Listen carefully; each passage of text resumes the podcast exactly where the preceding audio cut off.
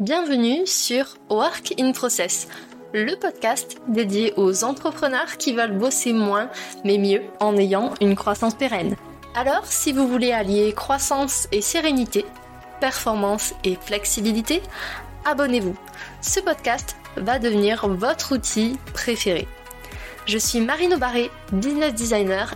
Ma passion Décortiquer vos problèmes et vous proposer des solutions innovantes et performantes. Bienvenue dans l'aventure. Bonjour à tous et bienvenue dans un nouvel épisode de Work in Process. Je sais, aujourd'hui, vous vous attendiez à un épisode invité. Le programme a été un petit peu chamboulé et pour ne pas vous laisser sans rien, je vous propose un épisode en solo, pratico-pratique, qui va répondre à la question comment mieux gérer ses rendez-vous et alléger son planning au quotidien. Il faut bien l'avouer, le planning, c'est le premier outil qui prend cher à cause des rendez-vous. Pas seulement par rapport à leur durée, mais surtout par rapport à leur organisation. Si vous voulez récupérer les moments précieux où vous êtes le plus focus dans votre journée, je vous invite à suivre la méthode. À la fin de cet épisode, vous saurez préserver l'efficacité de vos journées et mieux gérer vos priorités en gagnant du temps dans l'organisation de vos rendez-vous. Alors d'abord, comment on fait pour les rendez-vous qui sont liées à notre cœur de métier. La première règle que je vous invite à définir,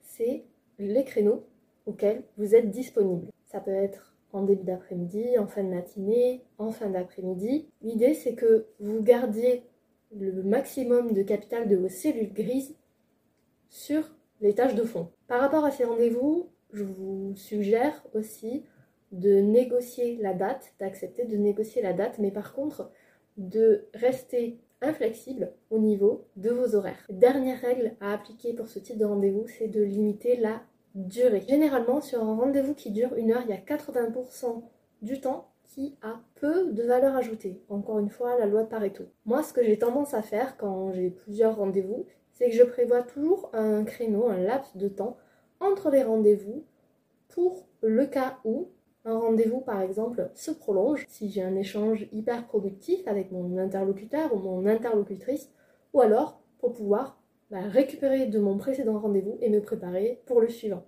Il faut savoir qu'à toute règle, il y a des exceptions. Un rendez-vous peut durer par exemple deux heures et c'est pas un problème à partir du moment où vous êtes sûr qu'il y aura un résultat abouti à la fin.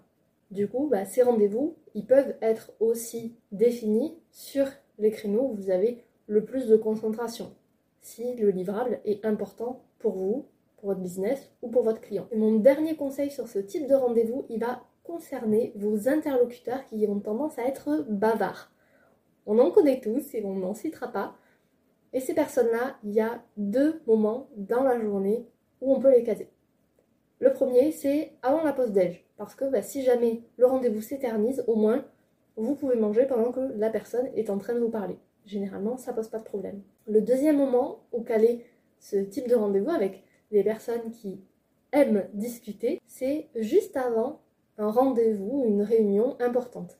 Et dans ce cas, si vous faites ça, pensez à prévenir la personne que vous allez devoir partir 5 minutes en avance pour pouvoir être à l'heure à votre prochain rendez-vous. Donc ça, c'était pour les rendez-vous qui sont liés à votre cœur de métier.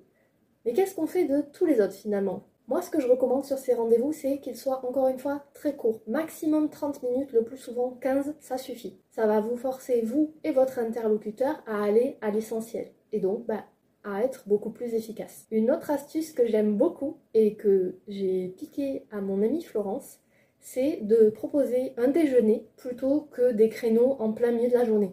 Pourquoi un déjeuner? Parce que la plupart des gens mangent le midi et que, quitte à manger, autant avoir une conversation intéressante avec quelqu'un. C'est une pierre de coups. Dernière règle pour ce type de rendez-vous, c'est de refuser les rendez-vous qui ne sont pas rattachés à vos objectifs ou à vos priorités. Ça va rendre service à la personne qui vous demande ce rendez-vous, puisque bah, en fait elle saura à quoi s'en tenir et trouvera peut-être une autre solution. Ou ça va vous faire économiser aussi du temps. Et moi, la technique que je mets en place aussi, c'est que quand une personne que je ne connais pas me dit est-ce qu'on peut s'appeler, je lui pose toujours la question quelle est la raison de votre demande? Pour que je sache bah, si je suis euh, apte ou pas à y répondre. Ça peut sembler un petit peu brut de décoffrage, mais ça permet vraiment d'économiser du temps à tout le monde. et vous rendez service à votre interlocuteur. Du coup, avant de finir cet épisode, j'ai quelques solutions en plus à vous donner pour que vous puissiez mieux gérer vos rendez-vous et alléger votre planning au quotidien. Ça vous tente? La première chose, c'est de proposer des alternatives aux rendez-vous. Parce que parfois, les rendez-vous en face à face, c'est pas toujours la meilleure option. Alors concrètement, qu'est-ce que vous pouvez proposer? Bah Déjà, des rendez-vous téléphoniques ou en visio, qui généralement sont plus courts que les rendez-vous sur place. Déjà, il n'y a pas le temps de déplacement. Et si votre interlocuteur insiste pour vous voir en face à face, vous pouvez proposer que ce rendez-vous soit inclus dans une prestation, si par exemple c'est un client, et donc qui sera facturé. Pensez à y intégrer vos temps de déplacement. Ensuite, bah, voyez avec votre interlocuteur, votre interlocutrice, pour trouver la solution finalement qui vous convient à tous les deux. Autre option, c'est d'utiliser des outils collaboratifs pour bosser en asynchrone. Et j'adore cette solution. Pourquoi? Tout simplement parce que vous allez préserver votre concentration, votre rythme de fonctionnement, mais aussi celui de votre, de vos interlocuteurs. Et en plus, bah, vous garantissez la traçabilité des échanges, ce qui est en termes professionnels non négligeable. Alors voilà quelques exemples d'outils que vous pouvez utiliser. Je vous les mettrai dans la description de l'épisode pour que vous ne vous trompiez pas au niveau de l'orthographe. Par exemple, si vous souhaitez mettre à disposition des documents, vous pouvez utiliser Dropbox, Google Drive, OneDrive, WeTransfer ou Microsoft Teams. Si vous voulez travailler en simultané ou en asynchrone à plusieurs sur un document. Encore une fois, Google Drive, OneDrive et Microsoft Teams sont des bonnes options. Pour pouvoir bosser en mode collaboratif sur des whiteboards, des tableaux blancs, moi ce que je vous recommande c'est Miro, Figma, Padlet ou Whimsical. Ensuite, bah, N'oubliez pas que les outils de sondage en ligne sont hyper précieux pour recueillir du feedback. Et d'ailleurs, à propos du feedback, il y a eu un super épisode sur le podcast. Si vous ne l'avez pas écouté, je vous invite à aller jeter un œil. Le lien sera dans la description de l'épisode. Donc, pour les sondages, les outils que vous pouvez utiliser, il y a par exemple Typeform, Google Form, Sentimi ou SurveyMonkey. Ensuite, il y a bien évidemment tout ce qui est messagerie instantanée comme Slack, ou Discord qui permettent, si vous êtes en compte payant, de garder une certaine traçabilité, ce qui est plutôt cool. Et enfin, il y a tous les outils de gestion de projet que j'aime énormément. Et par exemple, vous pouvez bosser sur Trello, Notion, Asana et mon chouchou, ClickUp. Ça, c'était pour la partie outils. Sachez aussi qu'au niveau des rendez-vous, il y a une pratique qui est très peu utilisée et qui est pourtant sous-cotée. Cette pratique, c'est de vous autoriser, donc du coup d'autoriser aussi vos interlocuteurs à reporter des rendez-vous pour gérer vos priorités. Alors oui, je ne parle pas de poser un lapin, pas du tout. La plupart du temps, quand vous reportez un rendez-vous parce que, mettons, vous avez une urgence, ben, la plupart du temps, vos interlocuteurs, ils sont compréhensifs. À minima, si vous ne pouvez pas reporter la date du rendez-vous, voyez avec votre interlocuteur si vous ne pouvez pas diviser la durée par deux pour que bah, finalement on trouve un compromis. Au niveau du report de rendez-vous, je vous donnerai un autre conseil de plus, c'est de ne pas reporter plusieurs fois un rendez-vous avec une même personne. Déjà parce que bah, ça peut l'agacer, créer de la frustration et bah, entacher la relation, ce qui est dommage. Mais en plus de ça, bah, moi je trouve que c'est mieux de dire à cette personne que nos priorités ont évolué et que on est moins disponible finalement pour ce rendez-vous.